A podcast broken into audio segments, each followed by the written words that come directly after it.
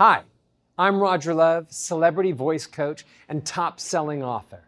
I'm working to make the world a better place, one voice at a time, starting with yours. Outstanding athletes will tell you that the food that goes into your body determines the performance that comes out. As a voice coach, I teach my clients that the same reasoning applies to their voice, whether they're accepting an Oscar or singing at the Staples Center. To help you perform at your best, here are the six food categories I advise my clients to steer clear of 12 to 24 hours before their big moment. Number one, the bitter bombs. Contrary to common belief, hot lemon tea does not help your voice. Actually, the citrus makes you salivate more. And this extra salivation can thicken the phlegm on your vocal cords and force you to clear your throat so much more frequently. Now, when you're constantly clearing your throat, your audience may perceive that you're nervous or even sick. These are not the positive, inspiring impressions that we want you to project from the spotlight. So, for the big day, skip the lemonade, orange juice, grapefruit juice, and any other high citrus drinks that might end up in your cup. Okay, number two, the dehydration demons. People tell me all the time that they can't perform without their coffee. Well, caffeine may indeed give you the energy burst you need on your big day, but the dehydration it causes can harm and irritate your vocal cords. The caffeine in common drinks like tea, coffee, and soda steal the much needed hydration from your body. Remember that in order to sound great, your vocal cords need to have moisture, they need to be hydrated. Also, when caffeine speeds up your metabolism, it can stimulate mucus producing cells to make more thick phlegm and clog your throat, and that can absolutely impact your performance. To make matters worse, the faster metabolism uses up more water, sending you right back into being dehydrated. And know this the vocal cords are not your body's first priority for hydration, unlike your brain and kidneys. So you'll need to drink extra water to make sure that your vocal cords get the water they need and there's enough water to go to all of the vital organs. Remember that when you drink a glass of water, it doesn't directly hydrate your vocal cords. Water has to be absorbed into your bloodstream and then delivered to your vocal cords, special delivery. That means swinging a Dixie cup of Kool Aid as you walk up to the microphone cannot immediately help your vocal cords. A better approach is to drink a half a gallon of water the day before the big performance and as much as you can that morning. Number three, the Cow Club. Scientific research linking dairy consumption to increased phlegm production is inconclusive. But drinking milk does create a thickening of saliva that can coat the throat and create a phlegm like sensation and substance for you. I always want my clients to be as comfortable, confident, and prepared as possible for their big moment. So, the way that I see it, whether milk creates phlegm or just makes it feel like it, if you're clearing your throat or uncomfortable, it's not worth the milkshake. Instead, save the shake for a post performance celebration of a job well done. Number four, the booze bombs. While this is technically a relative of the dehydration demons, I'm asked this question so often that I've given it its own category.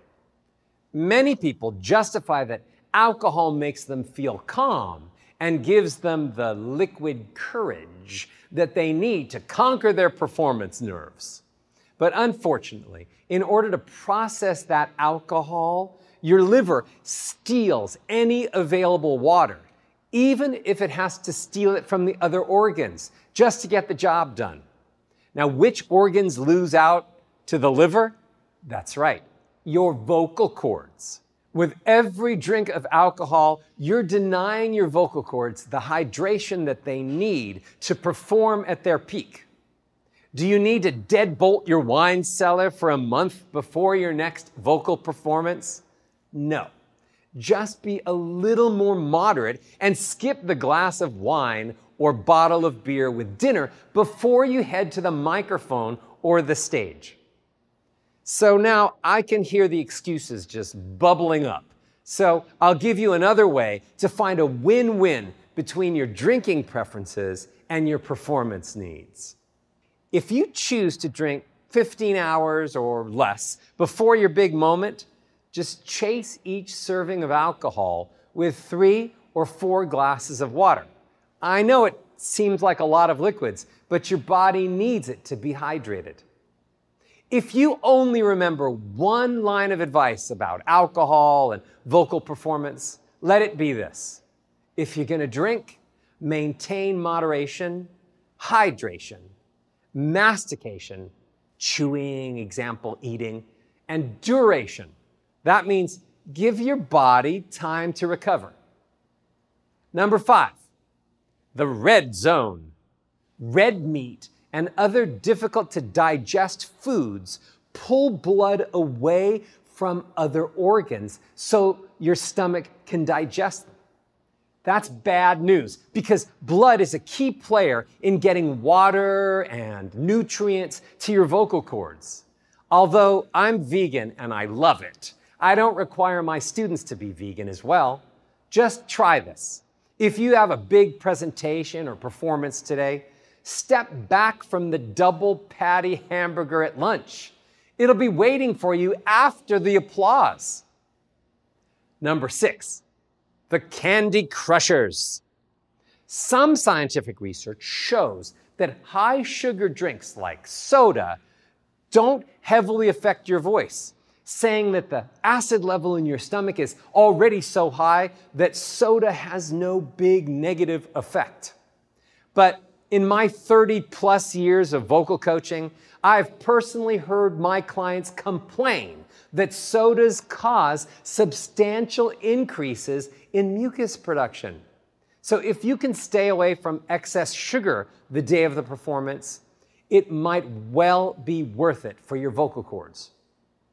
Having read all six categories, you might be asking, Roger, do you tell your clients to just starve before they present?